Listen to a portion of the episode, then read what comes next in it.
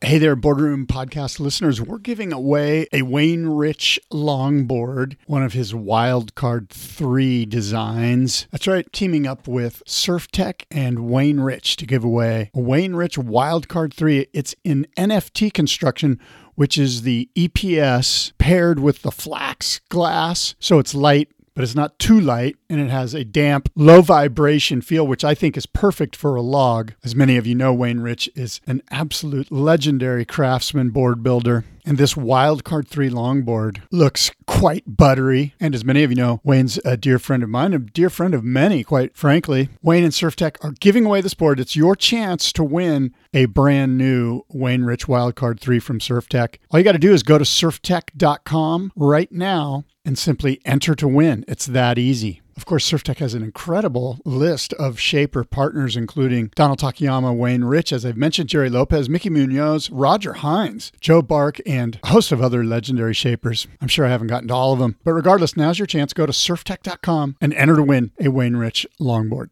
We've got surfboards by Pat Curran, Dick Brewer, Jerry Lopez, Michael Diffenderfer, Skip Fry, Steve Liss, Michael Hinson, Mike Eaton, Rich Harbor, Mark Richards, Chris McElroy, Al Merrick, Dennis Pang, Pat Rawson, Derek Hind, Sparky, Donald Takayama, Rennie Yater, Dewey Weber, Sean Stussy, Bing Copeland, all of these and more under the auction hammer during the California Gold Surf Auction, spring twenty twenty-four, April sixth through Saturday, April twentieth. Register, bid, and win California Gold Surf Auction. The auction catalog should be available for perusal sometime in late March. Pretty simple. Go to auctions dot the vintage surf auctions dot com. auctions dot the vintage surf auctions dot com. Register, bid, and win. Now, on to the Boardroom Podcast.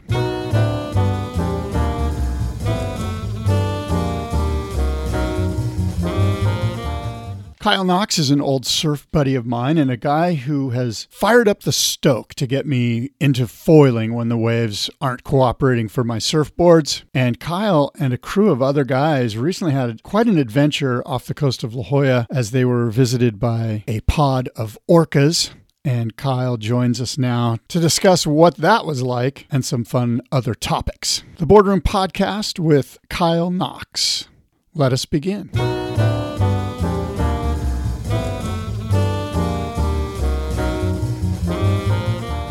Hey. Yeah, guy. Yeah, guy. Welcome, Kyle Knox. Kyle Knox, you're on the uh, Boardroom Podcast. Can you hear me okay? Awesome. Yeah. Hear you good. Oh. Can you hear me okay yeah, also? Yeah. yeah, yeah. You're loud and clear. You're loud and clear.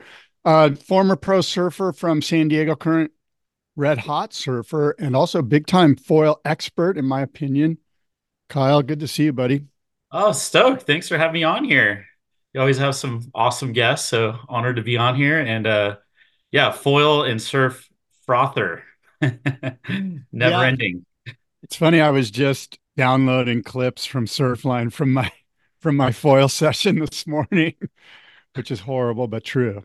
Um, it is funny how I think because of Surfline, when you have a good camera in front of a surf spot, it's one hundred percent more crowded now because we all want to see our our mistakes or. Oh, I just did such a good turn. It's like you look at it in the rewind, you're like, oh my God, that was not that good, but it felt good, I guess, right? I know the video does not lie, man. It's so funny. I was just looking at it and I'm like, oh, I'll send this to Kyle. And I'm like, I don't know, man. I got some issues here. Nice. Well, you look, you were looking good the other day when I saw the clip you sent. That was super good. Um, I was wow. stoked to see. Oh, thank you. Yeah. Well, coming from you, that means a lot because um, you're sort of the man. But let me, a lot of our listeners probably don't, a lot of insight into you. So tell me real quick, kind of some backstory, like where did you learn to surf? Where did you do most of your formative training as a young surfer and then as a pro surfer? Sure. So quick rundown. I grew up, well, my family's from San Diego. My great-grandparents moved here. Um, my mom's side in nineteen seventeen, eighteen, actually, from Iowa, which is sort of crazy.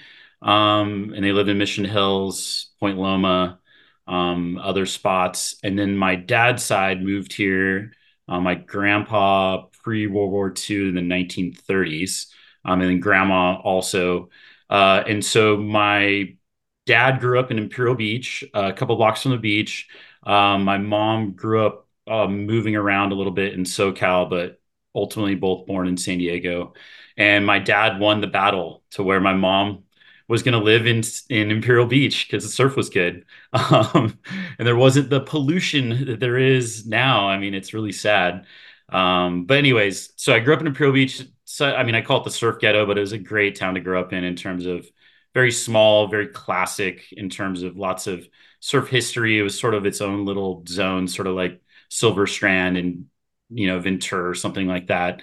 Um, but people were really nice uh, once you got to know them. Probably weren't the nicest to outsiders, but it definitely, uh, I got to surf a bunch of good waves, and now they're super polluted. So I can say that, while before it was a little more guarded, but uh, um, had a lot of good friends, definitely a pecking order in the lineup. Uh, but uh, lots of people taking turns, being respectful, things that don't exist as much in the surf world um, that I wish existed more, but at the same time it's crowded. So I get it. But uh, uh, my dad was a good surfer. My uncle's a good surfer. Um, but he was a lifeguard, a school teacher. Mom was an engineer at Hewlett Packard. So um, was able to have enough money to live by the beach because it's expensive.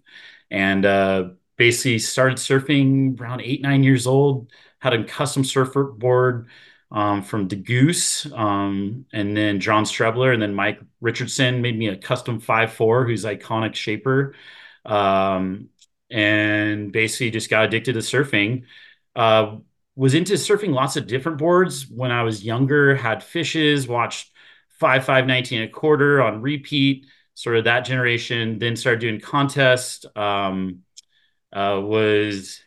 work my way up N S S A, that sort of change where you sort of have to fall in line with, okay, you ride a short board, you lose the fish, the fun side of different alternative craft, because you're not going to get scored very well if you ride those things. I learned early on, um, you got to sort of conform. Um, so it's nice getting older and where you get to not conform and do what you want to do and enjoy and ride all kinds of different stuff. Uh, so went, did N S S As, U S S Fs, um, I think I, I was the two thousand N S S A Western Amateur Open Men's Champion. So there's a fun title, and uh, sponsored sort of normal, see here, from Quicksilver, ended up going to Ezekiel afterwards, wanted to be a pro surfer, like everyone's dream, was the nice boom of the surf era, turned into journeyman pro, got to travel around, got very disgruntled, was traveling and spending a bunch of money to go to contests with horrible waves, because I just want to surf good waves. And so tried to basically milk to surf good waves. Um, sorry, old sponsors, but I appreciate it. Had a great time. Got to surf a lot of good waves. Got to go on a trip with you, actually, Scott. I think about it was That's epic. Right. Yeah, that was, um, I'm not sure. I want to say that Jeff Devine put that trip together, I think. And um, it was two thousand four or two thousand five. What do you recall from that trip? Anyway, we I know we were in Indonesia. We were in the Mentawais on a boat. Yes. Um, it was a really cool trip. Um, Ke- Kevin Naughton was there. Travis Potter. Oh, um, we scored. That was the... It was... Oh, we got three swells. Three yeah, swells. Nate, like, oh my gosh. It was absolutely epic. In fact, I rarely run into Jeff Devine. When I do, he always mentions, he's like, that was the best trip ever. And so I think everyone broke every board. I think I brought six or seven boards and I ended up with one going home, and it was still dinged and slightly buckled. It was just epic, ridiculous. So. Yeah, we absolutely scored on that trip. Three different swells.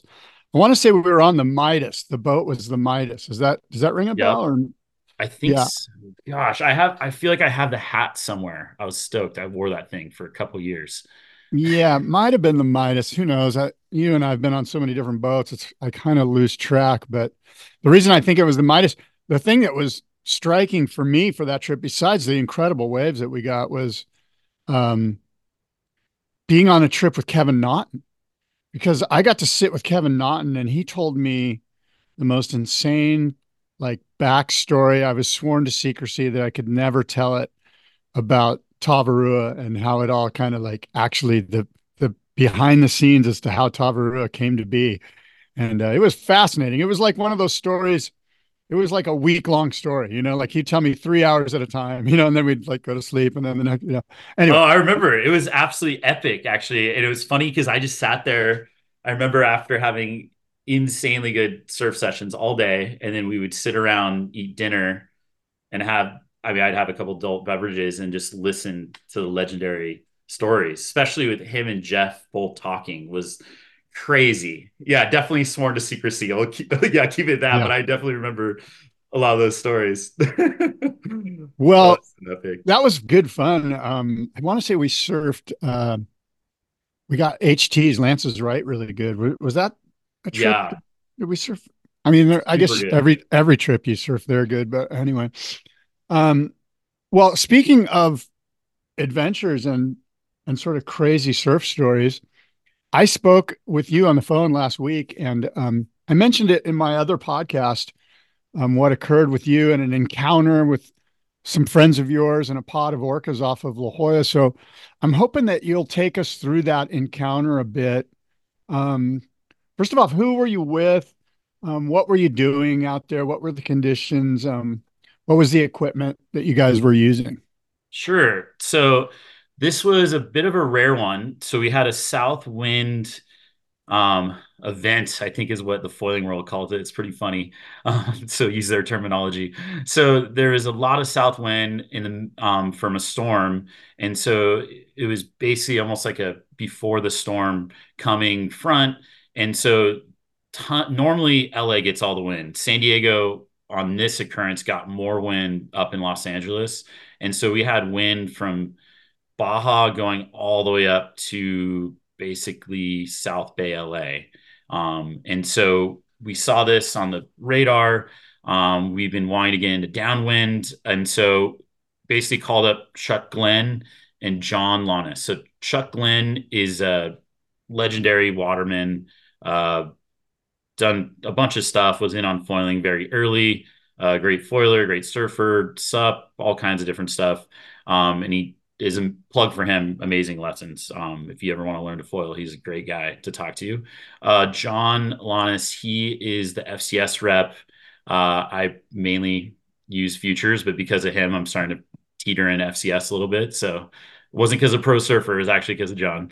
um, but uh, so the other one we were with was Saxon Chang, which his video has gone viral. So now we're all orca influencers. Um, but uh, and then uh, there was Mark Avina, the wild man. And so he is a really amazing, famous airbrusher, been in the surfboard manufacturing world a long time, um, based in Oceanside. And so it was a lot of logistics. We basically did a trip from San Diego, Mission Bay, all the way up to Oceanside Harbor. And so we had two skis. Um, Chuck and John got a basically a double trailer so that we can launch two skis from Mission Bay, two single trailers, have Chuck's um, awesome van with the double trailer up in Ocean up in Oceanside, drive back down to San Diego to make it all work, go downwind for thirty miles, which is the dream.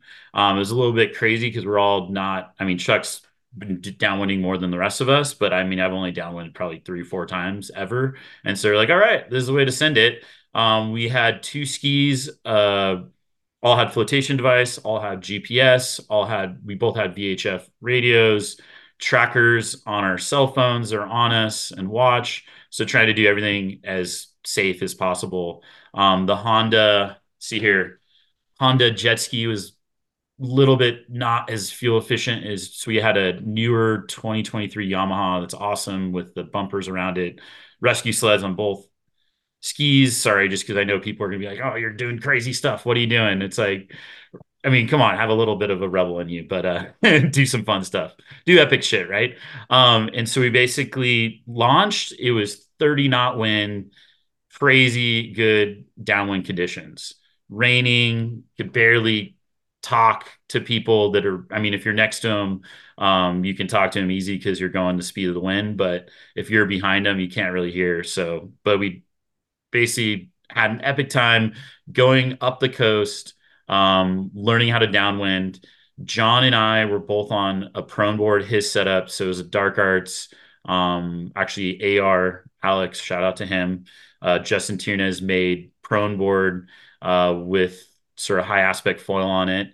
And then Chuck was on a downwind F one board, which is a sup paddle board where you basically don't get towed up. And then Mark was on a Freedom with an Armstrong foil, uh, bigger foil, a little slower, easier to pop up, but not as fast. And then Saxon Chang was on uh, self-shaped, which is pretty epic, uh, lift high aspect one eighty foil. So sorry for everyone out there listening that's like, what the heck are all these numbers and everything? But for foil people, they want to hear. Um, and so we were on a little bit bigger equipment than we should have been given the conditions. Um, I wanted to be on a smaller foil, but because I was sort of the late person, because I have too many kids, so I had to convince my mom to come over to drop the kids off to school so I can meet them. So thanks everyone for letting me jump on uh, and basically go up there. So we launched in Mission Bay. We're going along. We're learning, having a blast. Everyone sort of starts with, okay, you stay up on foil for like two, three minutes, and you go to five minutes, and then sort of go to ten minutes. And then you go to longer. Then you start to go too long to where you get away from the other jet ski. And we want to try to stay close together for safety reasons. And uh, we're having a blast. The bumps are amazing. I mean, it's basically like surfing a wave for minutes at a time and carving around. It's like snowboard powder surfing. I mean, it's a, such a unique feeling. There's a lot of uh, people that downwind around the world. It's definitely a fast growing sport. You're offshore, so you're not interfering with anyone's lineups or doing anything like that. There's a lot of really good surfers that do it. Um, that are basically closet foilers that don't post on their social media, but are addicted to it. I know. Yeah. Um, so we going um, basically off, I'd say we, we saw P B Point.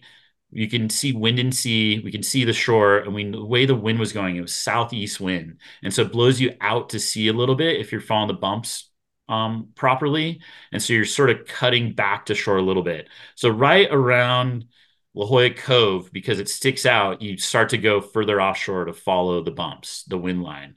And so right around then, you're like, oh, like it's raining. You can't really see the land that well. But you're following the bumps and we're having a blast, trucking along. All of a sudden, um, I, I'm driving. So I'm trading off with John, and John and I are both on the prone board. So you get towed up on the jet ski just for like, you know, ten seconds, just to pop up on foil. And then from there, you ride the bumps. Um, and so John, it was John's turn. We were sort of leapfrogging between skis. John, basically, it was his turn. He just got up. I was following him. All of a sudden, John starts waving his hands wildly, like coming over to go get next to him. Like, what the heck? Like, why is he waving his hands? He's foiling. Looks like he's having a blast. Everything's great. So I go and get next to him, and you could hear talking when you're next to him because you're both going more the speed of wind. And so he's like, orcas, there's orcas, there's orcas. I'm just like, what? Like, what are you talking about? And then all of a sudden, boom, he goes and turns straight into the ski, basically runs into the rescue sled on foil. And I'm like, holy crap. As soon as he does that, I see an orca pop up right next to the ski. I mean, I thought it was a dolphin, but then it was, I mean, I instantly, your brain goes, okay, this is the dolphin. It's fine. But you look and it's huge. It's way bigger than the, the jet ski with the sled on. It has a huge dorsal fin and it sticks up multiple feet out of the water. And you're like, holy crap. And so he jumps up onto the ski, the fastest I've ever seen him jump on the ski, because he likes to take his time and, you know, relax. We sort of cruise around, drive nice and chill. Um, and so I'm like, holy crap, what's going on? He's like, there's orcas. This is nuts. We got to tell the other guys. And so we go, he pulls his stuff up. We're sitting there and there's. When you, when you first saw the orca, yeah. were you, were you, I mean, I would be scared. Like, like I'm pretty freaked out about orcas, the number one predator on Earth, perhaps. I would argue. I'm not an expert. Were you freaked out? I mean, I obviously oh, yeah. freaked out, but were you afraid? Like, were you like, like, were you like, what was the feeling, the emotion inside of you? It was a lot of sensory overload because I, I feel like being in the ocean, being in I, I'd say scarier situations a lot, you're always sort of like, okay, you tell yourself, be calm. This, this is the ocean. You just got to be calm. You just got to take what's going on and you'll be okay. And so initially I was just going in shock, going like, really, is this like really happening? This is nuts. And then you start to go like, oh boy, we're gonna, we're on this vessel that's not that big. These things are huge and they could just flip us like no, t- like a tinker toy. There's no, I mean, they're, they can do whatever they want to you basically. So yeah. initially we, I get going or we're, we're, I get on the radio, we have channels to each other. So I get on the radio. I'm like, hey guys, cause we wanted to warn the other foilers. They're in the water. Heads up, there's how orcas. How far away are they from you? You can see them? Like You can see like, them. So they're line of sight. A quarter, a quarter of a mile or something? Um, probably about a quarter mile, yeah, I'd say. Yeah, I think that's probably, yeah, I'd say not that far because we were going a little faster than them. And so we let them go by and then we were catching up to them and because we were on a smaller foil. Um, although Chuck was going, he was just, he basically did twenty miles unassisted, so. He was yeah. doing his own thing. He was waiting for us all the time. Uh, and so, yeah, I'd say about a quarter mile, we could see them. We were all wearing bright clothing. So you can see also because the bumps are six feet tall. So you basically almost go under where you can't see anyone. And then you go on the, up on a bump and you could see them type of thing. And the same thing for the other ski. So we get on the radio. I'm like, Orca, Orca, Orca coming your way.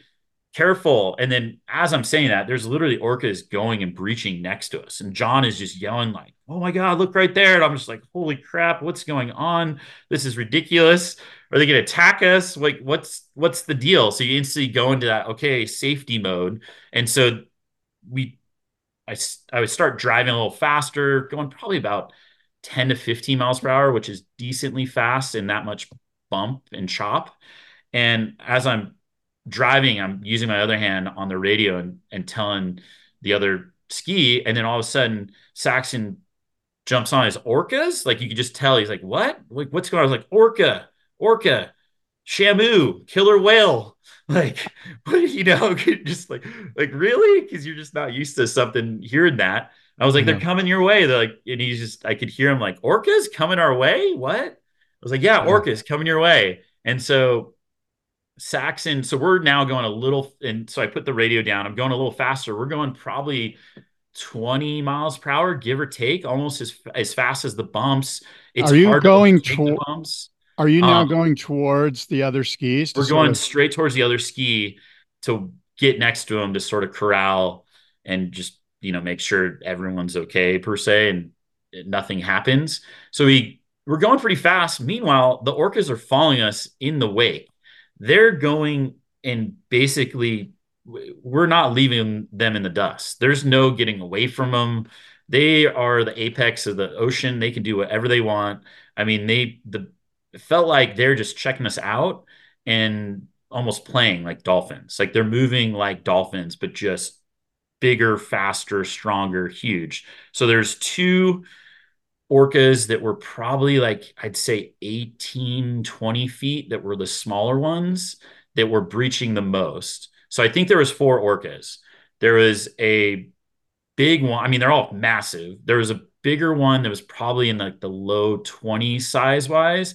And then there was one massive one that was like twenty-five plus feet. I mean, massive. And that one wasn't breaching as much. And that one was staying under more and sort of cruising. But I mean, they're just cruising behind us, but then disappearing, go on, going under. Luckily, the water was clear because this is basically off of Scripps Black's area and in the canyon there. And so the water was nice and clear. There's tons of bumps, a little bit of rain, but you could see them. I mean, they're so big that you can see them easily. And the videos don't do it justice in terms of how easy they are to see when you're in the water, especially when you're up on a ski looking down um, to look at them. So we get to the other ski. Uh, Chuck is already on the back of the ski, and Saxon's driving. Um, and then Chuck is on the back. He has his sup up on the sled. Meanwhile, Mark is, Mark Avina, he is still on, like standing on his board, hanging out. There's orcas around him. I go right next to him, trying to sort of block and like, hey, Mark, get on. What are you doing? Like, get on. And he just is like, no, I'm good. I'm good. I'm, I'm like, what? Like, get on the ski. You're nuts. And uh, so Mark just is like, nah, this is the way. If I'm going to go, this is the way I'm going to go. I'm going to be going with orcas foiling in the middle of the ocean. That's the way I want to go. I'm just like, you are effing nuts. That's like crazy. Wild man. So uh, anyways, we're I'm just like, whatever. Like, I'm not going to force you to get up on here. Like, if you want to go. So meanwhile, we're next to him. He's, I'm pointing, there's literally an orca underneath him. And I'm going like, holy crap, there's an orca. It's huge underneath him. Meanwhile, he's yelling at me, there's an orca under the ski. There's an orca under the ski. I'm like, what are you talking about? It's under you, bud. Like, they're under both of us. You're nuts. And so probably about fifteen, twenty seconds after that, he pops up on foil because he's amazing at popping up on foil. And so he basically paddled his way up on foil and started foiling with orcas. And so meanwhile, they're following him, moving all around. They're following us. They're, I mean, probably you can see in some of the videos, I mean, they're literally five feet away from the ski or less, and they're breaching. I mean, you could see their teeth. They would go back down. You would feel the wake from them pushing the ski sideways, even in huge, bumpy conditions like that. Yeah. So insane. Sorry, it was like a no, lot no. This is good. This is good. Keep going. So, but you said you saw their teeth. So that must have been pretty freaky. I mean, those those things are mammoth, right? I mean, oh yeah, they they will. I mean, their mouths. So I didn't see the bigger ones. I mean, I it was breaching, like I said, not very much. But I mean, you could see the outline of the mouth because it was going out, and but I didn't see that one's teeth really. But the smaller, still twenty footers. Teeth, I mean, they're huge. It looks like they could chomp the whole back of the ski. I mean, massive. Yeah. So, I mean, they seem to be extremely smart. I mean, they knew what they're doing. They didn't brush or touch us at all. They're checking us out. But I mean, it doesn't make it make you feel any better at the moment. You're just freaked out. I mean, you see the teeth, how massive their their mouth is and everything else. You're just going, you're you're million things are going through your brain and one second going like, holy crap, I have too many kids. What is the wife going to think of this one? but, uh, um, but luckily, I mean, it, you, I mean, we cruise around with them for a while. And so they're, I think, very interested in the foil um, a bit. I'm going to blame it on Armstrong foil. They have the stripes. Oh, yeah. Because that's what Mark was on. They look kind of like orcas, no. yeah.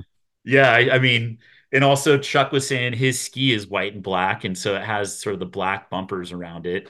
Um, but uh, yeah, they cruise around with us and they're just checking us out, going, and we'd start moving. They'd follow us, but then they'd breach a little bit, play in the wake. I mean, they seem like they're just happy, loving life. Not really. I mean, I just didn't want them to play with us. So yeah. per se.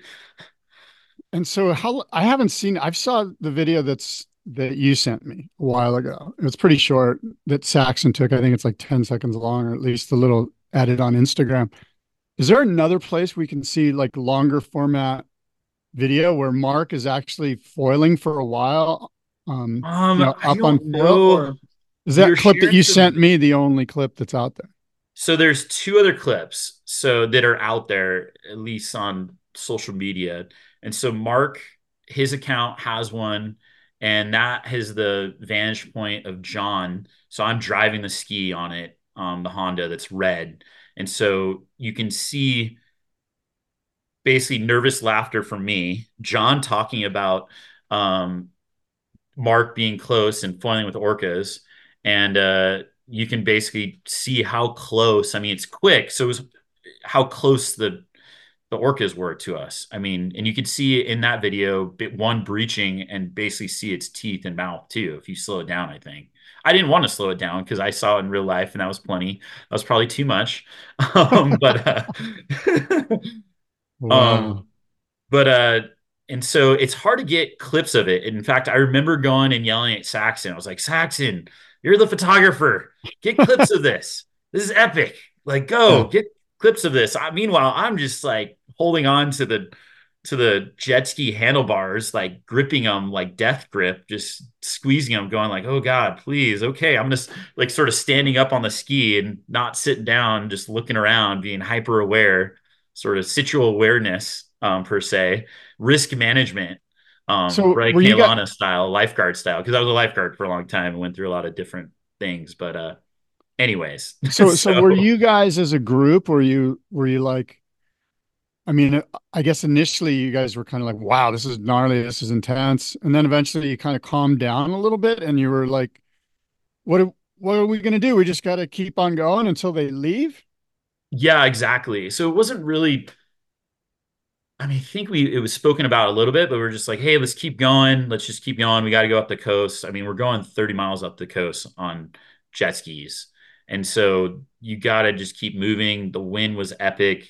Eventually we'll get away from him. And so Mark eventually, I mean, he went foiled for a while. They probably were with us, I'm guessing, ten to fifteen minutes.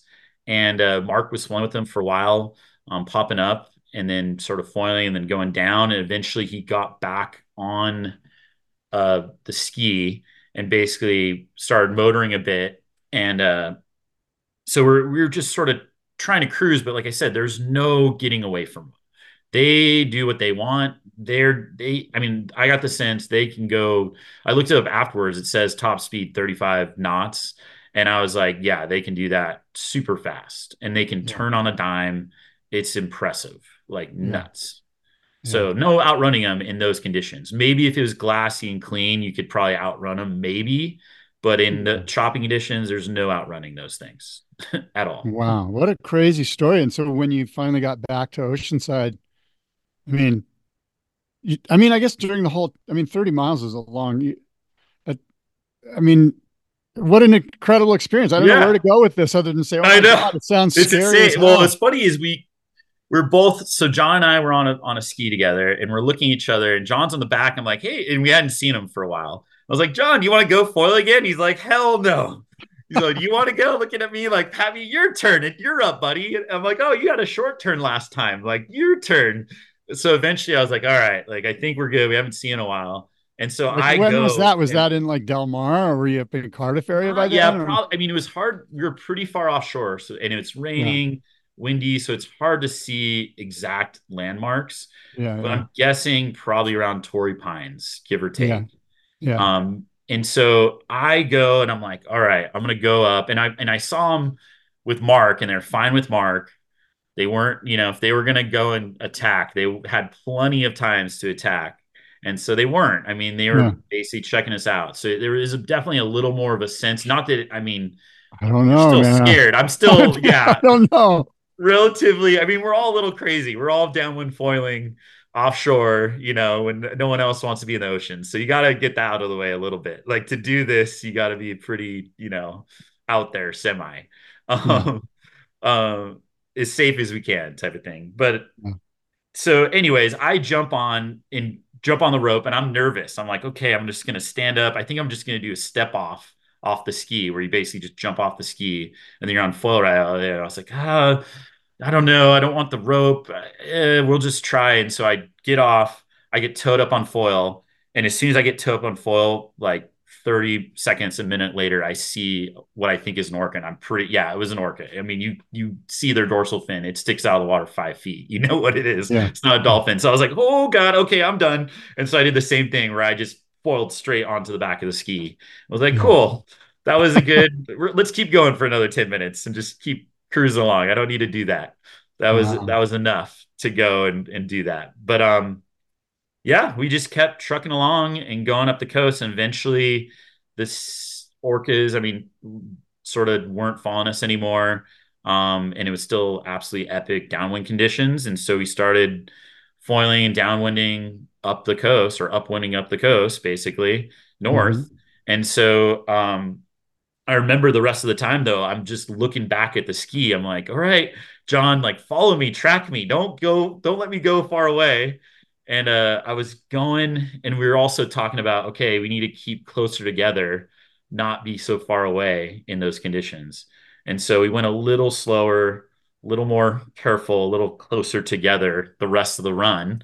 And uh, I remember going, and I was getting better on at downwinding because you're learning as you go more. And so I'm up on foil probably like ten, fifteen minutes, give or take.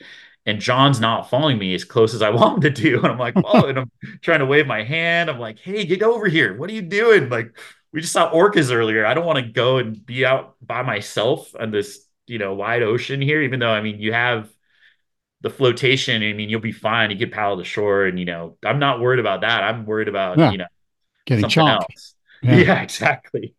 they, I don't want them to start playing with me. I think well, it's a stingray we, or something. We've, um, as you know, we we we had a uh, there was a whale encounter. Jason, um, Jason, he goes by Jason the Jaw on Instagram. I forget his last name right now. Do you know Jason? No, I mean I saw he that. Was, that was insane. Yeah, that was he was kite foiling. Yeah, the craziest. I mean, crazier than ours. I'd say nuts. Even though, I mean, different, but different. Pretty. Yeah, just different because it was. I don't, I want to say it might have been a humpback whale or whatever, but it basically it kind of got a hold of his um, his kite. And and his harness, the way his harness was hooked up, and took him underwater, and he was somehow. And I don't want to butcher Jason's story; it's actually out there. You know, Mike, uh, the guys that do the foil prog- the Progression Project podcast, of those course. guys do an interview with Jason, and they yeah, go Eric Hansen. Eric, yeah, Eric's great, and so they go into Jason's story. So, if another great sort of scary out at sea, you know, mammal moment, if you will. When you're hiring for a small business, you want to find quality professionals that are right for the role, and there's no faster or effective way than through LinkedIn Jobs. Your time and capital are precious, and there is a powerful resource that can help you focus on what you're good at and integrate people into your team seamlessly to help grow your business. LinkedIn Jobs has created the tools to find the right professionals for your team efficiently and for free. LinkedIn isn't just another job board. Everyone is already on LinkedIn with their resumes and references, and now LinkedIn has designed a hiring platform to connect you with candidates specifically qualified for the job that you post about. More than a billion professionals meticulously organized to connect people by skill set to help us all advance our position. two point five million businesses already use LinkedIn for hiring, and eighty-six percent of small businesses get a qualified candidate within twenty-four hours. It's that fast, easy to use, and effective. LinkedIn Jobs can help you write job descriptions, filter the right person to you, and give you the tools to help you interview them like a pro. LinkedIn Jobs dot com slash surf is where you go to post your job for free. Yes, totally free. That's LinkedIn Jobs dot com slash surf to post your job for free. Terms and conditions apply. What are your takeaways from this? I mean, it, what's great is that you were prepared as far as your safety equipment. By the way, I've done that downwind before. Baldy and I did it on stand-up paddleboards maybe ten years ago. We didn't have any equipment. Like if an orca would have come, well, I would have, I, I don't know what I would have done. but, and we were, and by the way, we were, you know, you know how downwinds are. It's easy to get three hundred yards away from each other. You're basically on your own. Oh, totally. We had no, we had no skis. We're just two dudes on down on stand-ups, you know? And so oh, it's epic. Out again. And now I know you need to bring a ski, and you need to have a radio, and you need to have your phone, and you need a G P S, and blah, blah, blah.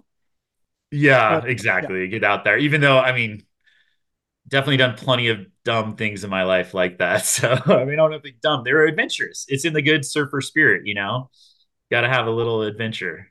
Yeah. And look, I, I think the downwind thing is awesome. And I've done them in Hawaii and stuff. And I, and with skis and with the right safety gear, it's, it's kind of a no brainer, you know? Um, so definitely. Good for you.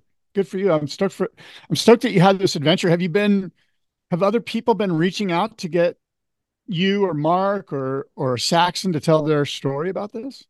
A little, I mean, just a lot of friends. I mean, because people I know, and they know me from surfing and a bit from foiling too. I mean, there's like, what was that you? Like they're, they're sort of tripped out by it going, wait, I thought that was you. What, what do you mean? You're out there in the middle of the ocean on like, I couldn't, I mean, they don't understand downwinding. They're not yeah. sort of in tune with that. And so, yeah, people have been definitely reaching out. Never thought, I mean, because it is such a rare thing. And I think the orcas this year have been sticking around a lot longer um, than they normally do.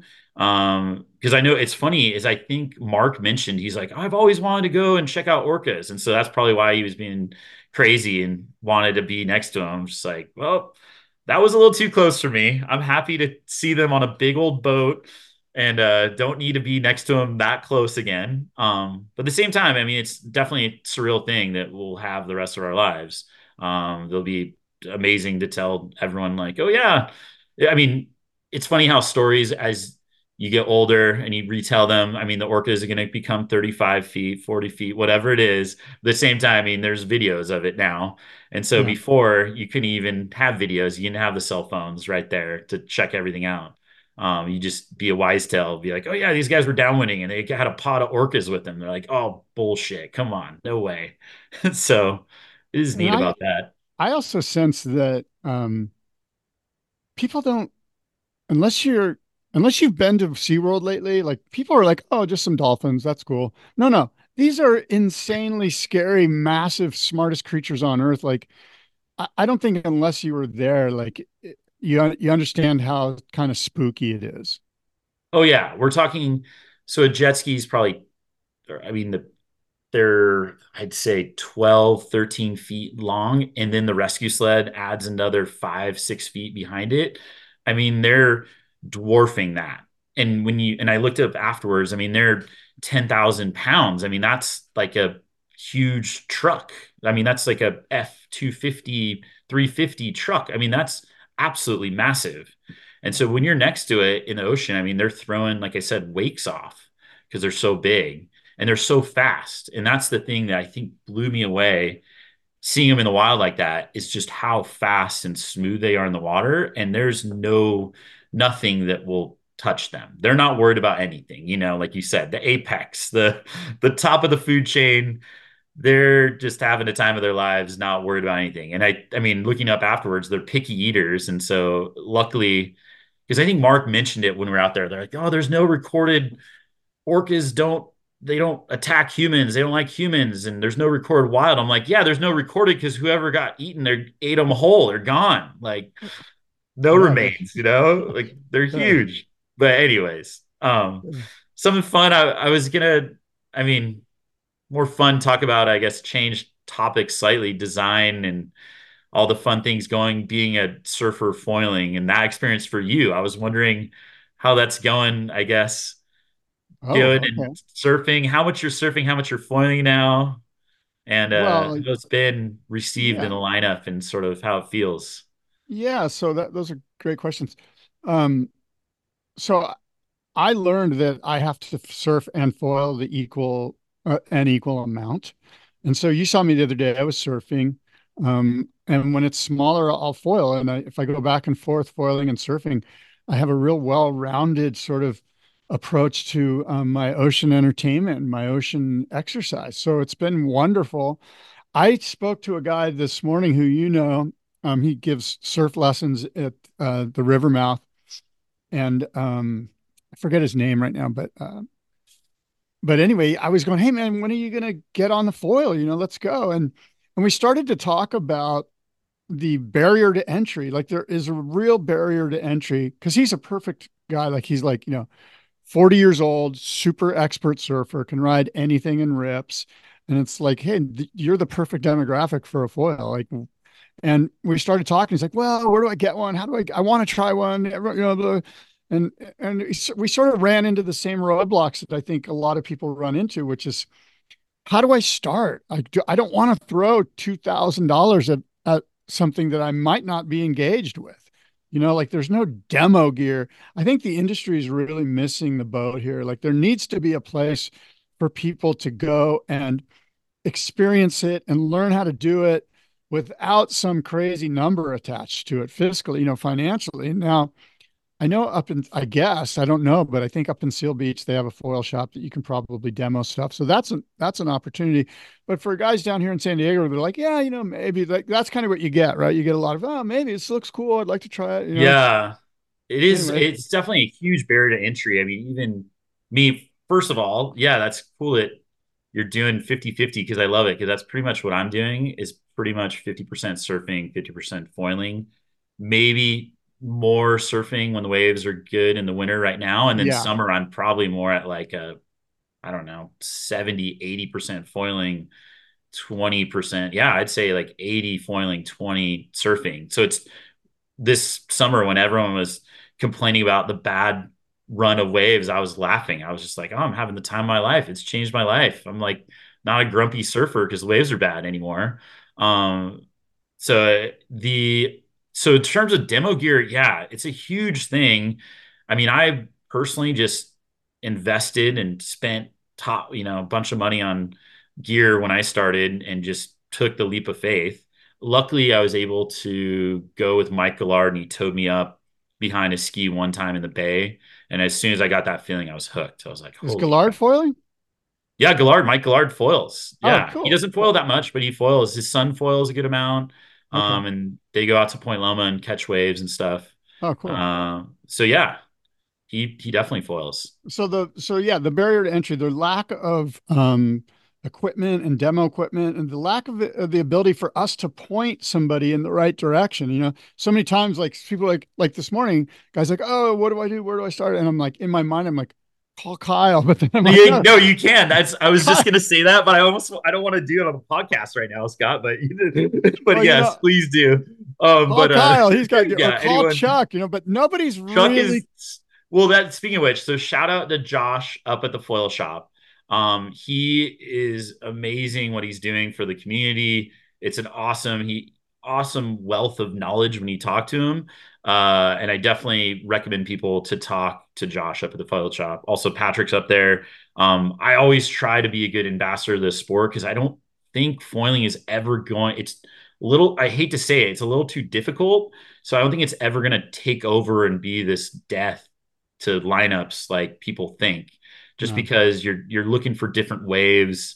Even in lineups, you're looking for the different waves in the lineup than surfers are looking for. And when the, the waves get really good, I'm I mean, both of us were like looking at like, okay, the waves are good. And even borderline days, I'm like, oh, should I foil? I'm like, it's high tide. Like, uh, I see a couple surfable, good surfing waves. So you go back and forth. The next one, I mean, so you have Michael Duke down in San Diego, and he's been sort of good underground with a lot of demo gear for lift. Uh, the Dom and I for sort of North County. So Dominic is uh, runs Unifoil. And then I'm sponsored by Unifoil. So anytime anyone wants to try some Unifoil stuff out, please hit me up. Happy to go and have you try it. I mean, I'm looking forward to Chuck is talking about opening something in North San Diego shop wise and have a full spot like the Foil Shop up in um, Seal Beach. And so I think that would be awesome because it, it something that's lost with it online. And I think it's not just foiling, it's surfing too.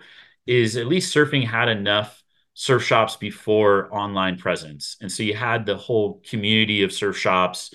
You would be the Grom. You'd be like, oh, can I get some free wax if you buy something or whatever it is?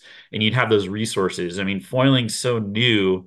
And something fun to talk about design-wise is foiling doesn't have the same history like in surfing and designing. Like you, you can look back and see like, oh, yeah, this is when the Twinsers started coming on the scene, and this is when, you know, twin fins came on the scene, and like, oh yeah, Simon Anderson, like three fin, and you can go and look for inspiration design. Foiling doesn't have that, and so everything's so new because technology's advanced so fast.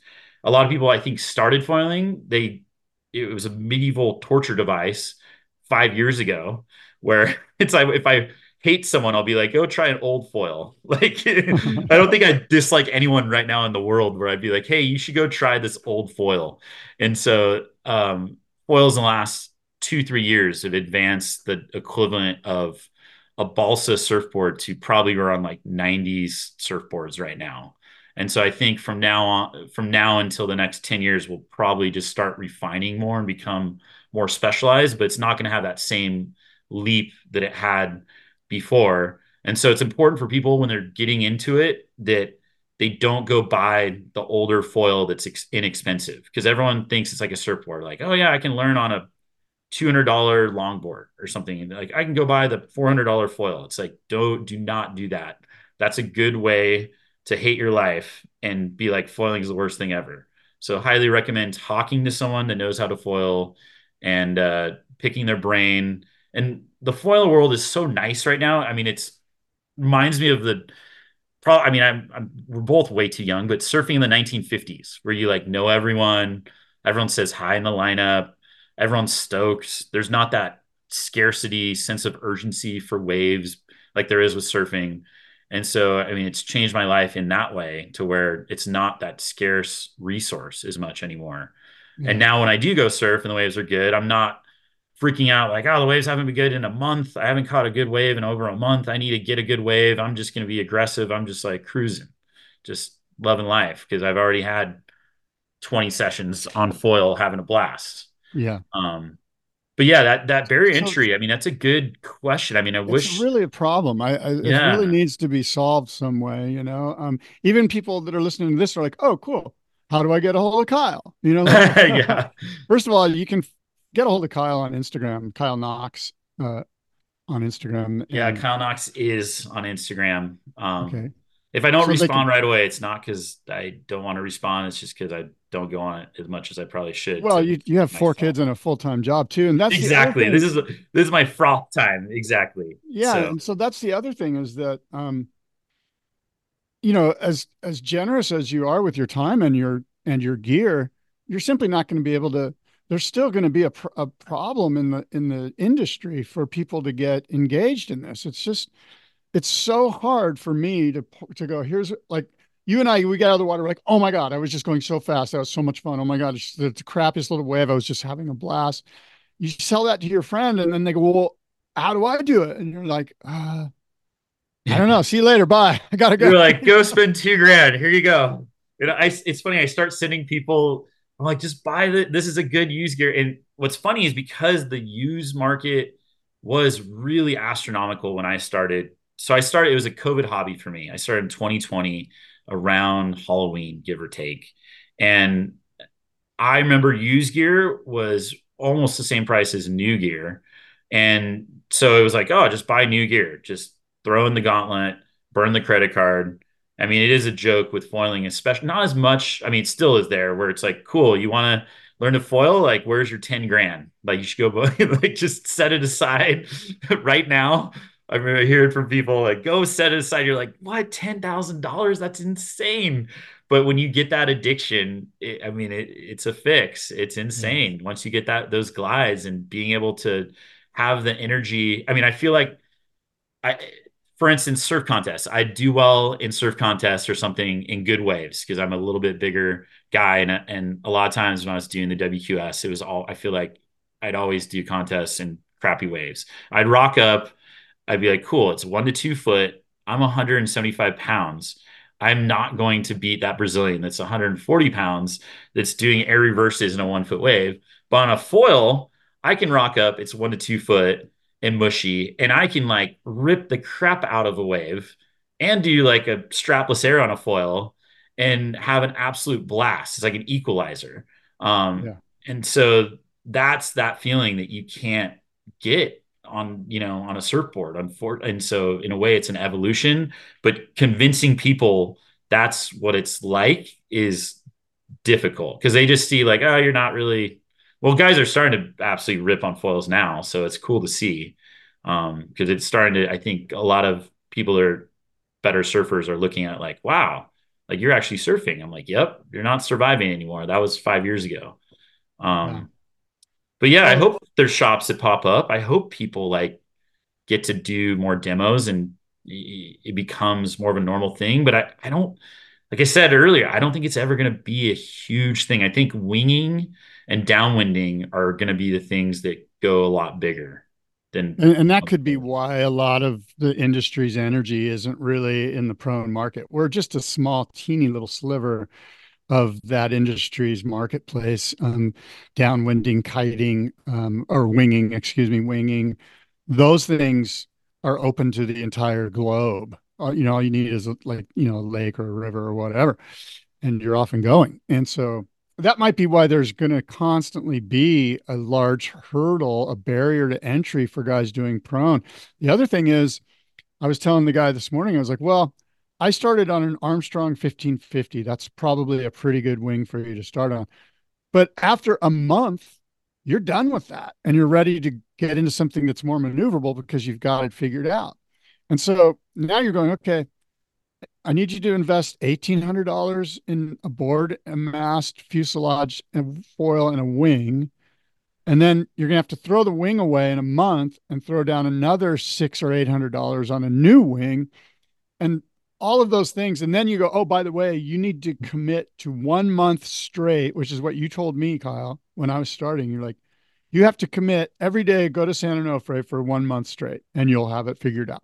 So that's the other thing. Can guys commit emotionally and mentally? You kind of got to, you know, because oh, yeah. it's hard at first. I know. It's probably when I told you that, they're like, holy crap, I got to do this for a month straight. That's a lot. I got to surf and everything else and not just foil. Um, and I remember Rio Stevens told me I got to commit, and a couple other people when I was learning. Um, luckily, like I said, it was during COVID. Um, is you just got to commit to it, and you got to go th- embrace the suck, embrace not being good at something, embrace going to the low part of the pecking order of a lineup. And I remember paddling out at Sano when it was my first week where I just, I got my new gear, was like, all right, I got all the best stuff. I, I worked with Justin Tiernez. It was pretty hilarious at Dark Arts. We go and we designed a foil board, and I didn't really know how to foil. And we're like sitting there like, all right, well, this is what I think the rail should be like. And I think the bottom should do this. And I think the angle of the foil should match your stance. And it was funny because we talked about all these design theories without not really knowing how to foil. And they all ended up being epic, like spot on, where that original board is still going. Um, shout out to Dark Arts and Justin, because yeah. they are the best. Speaking of build, you know, boards by foil, foil boards get absolutely destroyed in the boxes. So just buy a Dark Arts off the bat, spend the money and have it for five years versus buy a used one. The boxes are are jacked up. And you're going to be going through boards every six months.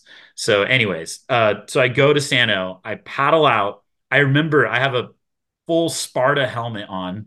So I had the this bright red helmet. I couldn't get a helmet. It was during COVID. Everyone was out of helmets. And because probably all the adult learners from surfing, since I was adult learner foiler, were all taking all the helmets. So I paddle out on this ridiculous bright red helmet. And uh, it's a Simba helmet. Shout out to them. Um, it works amazing. I paddle out and I'm just looking at everyone and I just start apologizing to all the other foilers. I'm like, hey guys, this is like my first or second session ever. I'm sorry. Like, I don't know I what I'm doing. Thing. Like, I swear I, did I won't paddle thing. into a wave unless I, I literally raised my hand when I paddled out. Yeah. Like, I, mouth and I was like, I don't know. I'm a dude. Watch out for me. I'm doing my best to stay out of your way. Please forgive me. Yeah. And it's funny because there's a guy, um, we call him Everyday Dave. Yeah, um, and, uh, he's with Axis. He's always at Sano. No. Oh God, I would, I feel bad even talking about Sano with everything that's happening right now. But oh, yeah. with Axis. But anyways, that's a whole other thing. We'll keep it yeah. going. But uh, so I paddle out, and and then Surf Doc Steve, he's out there. Dave, there's other guys. They're all just really epic, nice humans. And they're just like, oh, no worries, like it's all good. Let me, you know, offering to help, advice, everything else. I'm just like, oh God, all right, I'm just gonna do it. And so. It's funny, the first two weeks, I basically went to Sano every day, went down to Dog Patch, had an absolute blast, was just cooked. My calves, my quads, everything completely cooked. I think I probably lost like fifteen pounds the first month I foiled. And I just taught myself, and I was like, I'm gonna, you put the head down, and you learn to foil. And I was like, I'm gonna learn. And so by the first, I think I, I mean, I unusual because I did a two for one. Pretty much almost my first week doing it. But those guys, it was cool because they saw me literally palling out. I don't know what the heck I'm doing. Sorry, please stay away from me. And no, knowing what I know now, the foil world's so welcoming. So people are so nice. Like they're not, it's like normal because everyone yeah. has been a learner in the last five years. Cause no, like someone that's going a long time is like seven years ago, you know, that's yeah. the longest. I mean, Kai Lenny's eight years ago. Yeah. So anyways, um, go from that to basically being comfortable, being able to do a two for one, um, and then starting to actually surf waves like you're doing now, Scott, is like epic. It's just such an amazing feeling. It's so good to have that. And it's that another feather in the cap that you can do in the ocean, to spend more time in the ocean, to have your window in the ocean, go, okay, what's the best craft for this time frame, um, especially when you're busy with all the kids and work and whatnot. Yeah. Um, because when it's the best thing, you can go surf. I mean, I want to get barreled every day still. I want to go and like surf yeah. good waves and do some awesome turns on a surfboard. I mean, I'd love to do that, and that never will ever get old. But now my life has changed, and I look at the ocean a different way, and I appreciate, I think, all the other surf craft out there even more. Um, in fact, it's funny because I'm like, God, I want, I have an itch to just get in a log of some sort, just for like super tiny days that are down the line when it's too shallow to foil almost, yeah. where it's so micro. But it, it yeah. so it opens you up. You look at downwinding. You look at, I mean, even when I was on the the Orca adventure downwinding, you could feel the bottom of the ocean. You could feel where there's cliffs on the on the shore. You can feel the reverb off of the cliffs, and then that's adding energy to the ocean. So the way yeah. you look at the ocean now. I mean, maybe someone like you, it's different. I didn't ever downwind or go out on canoes and, and sup way out there before. I mean, I did some paddle races prone, but I didn't do a ton of them. But it's amazing how much appreciation you have for the reefs, feeling the reef underneath you, feeling the boils, understanding lineups better. Um, and I think it makes you surf better, honestly, once you get it. I mean, initially, like you're saying, it feels, I remember the first time I went surfing after committing to foil, where all I did was foil for three weeks. And the first session surfing, I was tripping out. I was like, holy crap, like, what am I doing? But I mean, I now I can go back and forth super easy. It's like no big deal. You just go yeah. back like one wave, you're back yeah. normal. Yeah, so, no problem.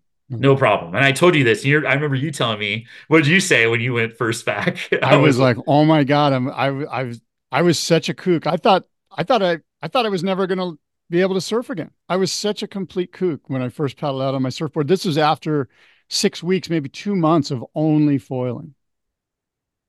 Yeah, exactly. Because there, I mean, it's almost like a giant single fin with, I won't say an anchor below it, but almost like a weighted single fin. And so it's amazing. You can ride narrower boards and you have more stability when you're paddling and cruising around because of the foil down below you.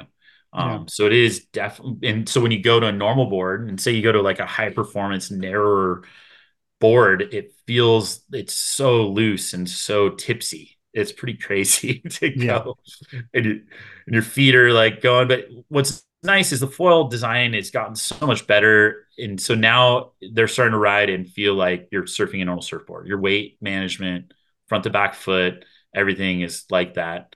Um something probably fun to talk about is design. I don't know, um since I mean I love surfboard design and everything else, and I love working with uh, Justin over at Dark Arts, and a lot of the the freaking Willy Wonka's carbon factory over there. Insane. Yeah.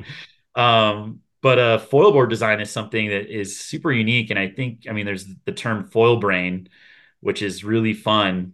And it, it's basically when I started foiling, I started looking at fins different. I started looking at surfboards a little different and sort of planing surface. How is it? I mean, are you starting to look at surfboards a little different from foiling and I guess design fins and whatnot?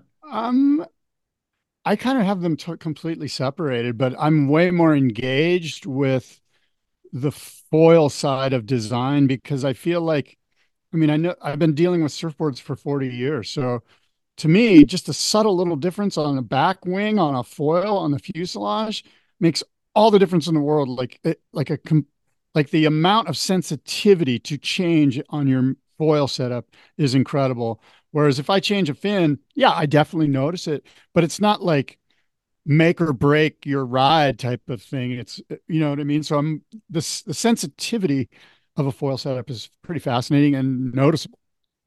Yeah, it's crazy. It's funny you bring that up, because I, I think because I'm immune, because I'm three and a half years down the line on my foil journey. So I'm uh, more used to that sensitivity, but yeah, it's, that's a great point. In between, like you change fins, you notice them. And I'm one of those weirdos where I notice every little thing on surfboards to a fault.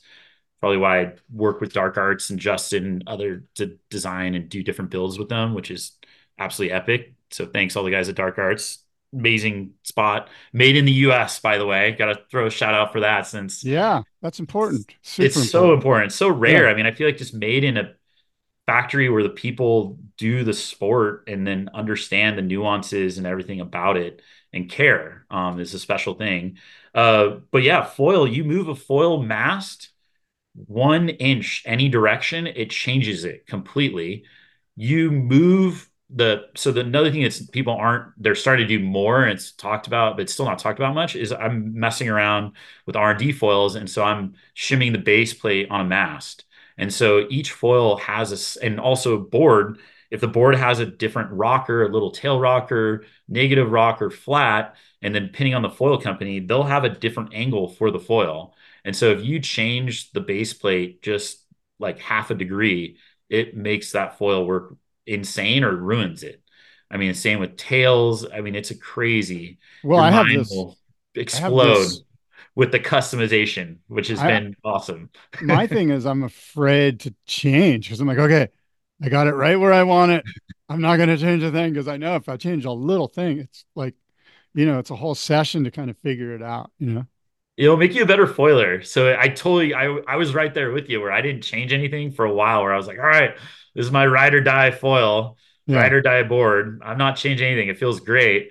But then I started trying all these different foils. And now I think it makes you a better foiler. If you change your setup a lot, you'll be able to adapt. Sort of like you're a better surfer. If you ride a bunch of different surfboards and you yeah. try a bunch of different stuff, you'll yeah. like, I remember working with Brad Gerlach, shout out to him back in the day.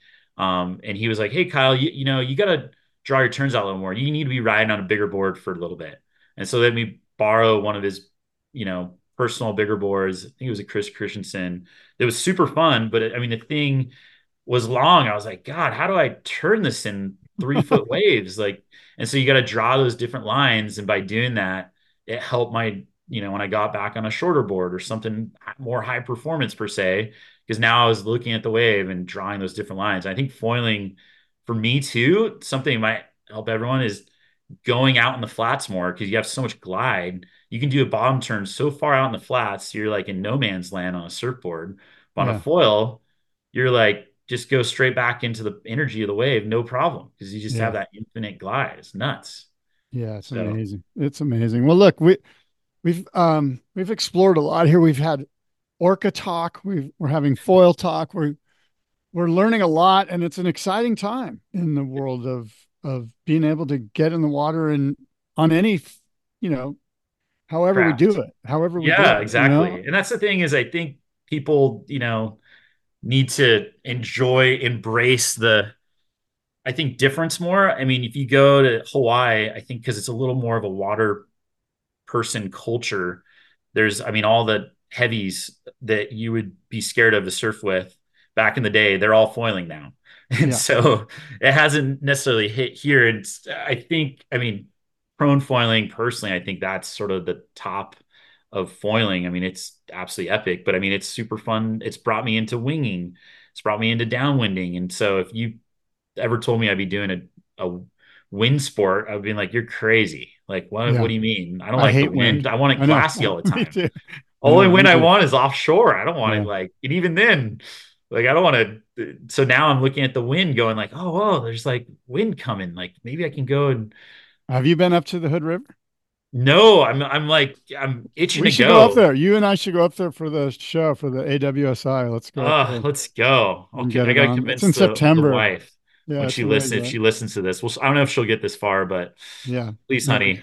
I'm not sure anybody got too far at this point. I know, right? They're like, God, as soon as they heard foiling, they're like, turn it off. Like, God, I don't want to hear this guy talk about foiling. Well, but uh, well, they still surf all the good ways. Put it that way. You go on yeah, surf trips. Exactly. So. Exactly. Um, I have a hard out, so it. I, I think we should end it here, and we'll pick it up again at another time. But um, Kyle Sweet. Knox, thanks, thanks so much for being on the Boardroom Podcast with me, and um, and I look forward to picking your brain and surfing with you and foiling with you uh, for a long time to come. Likewise, thanks so much, Scott.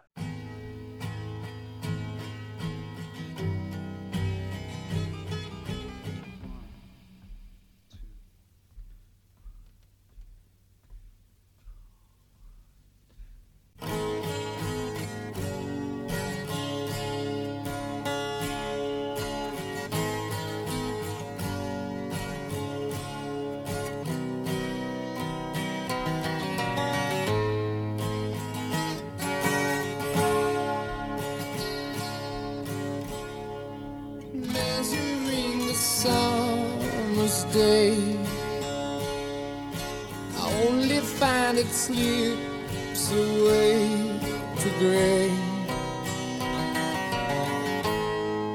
And hours they bring me pain.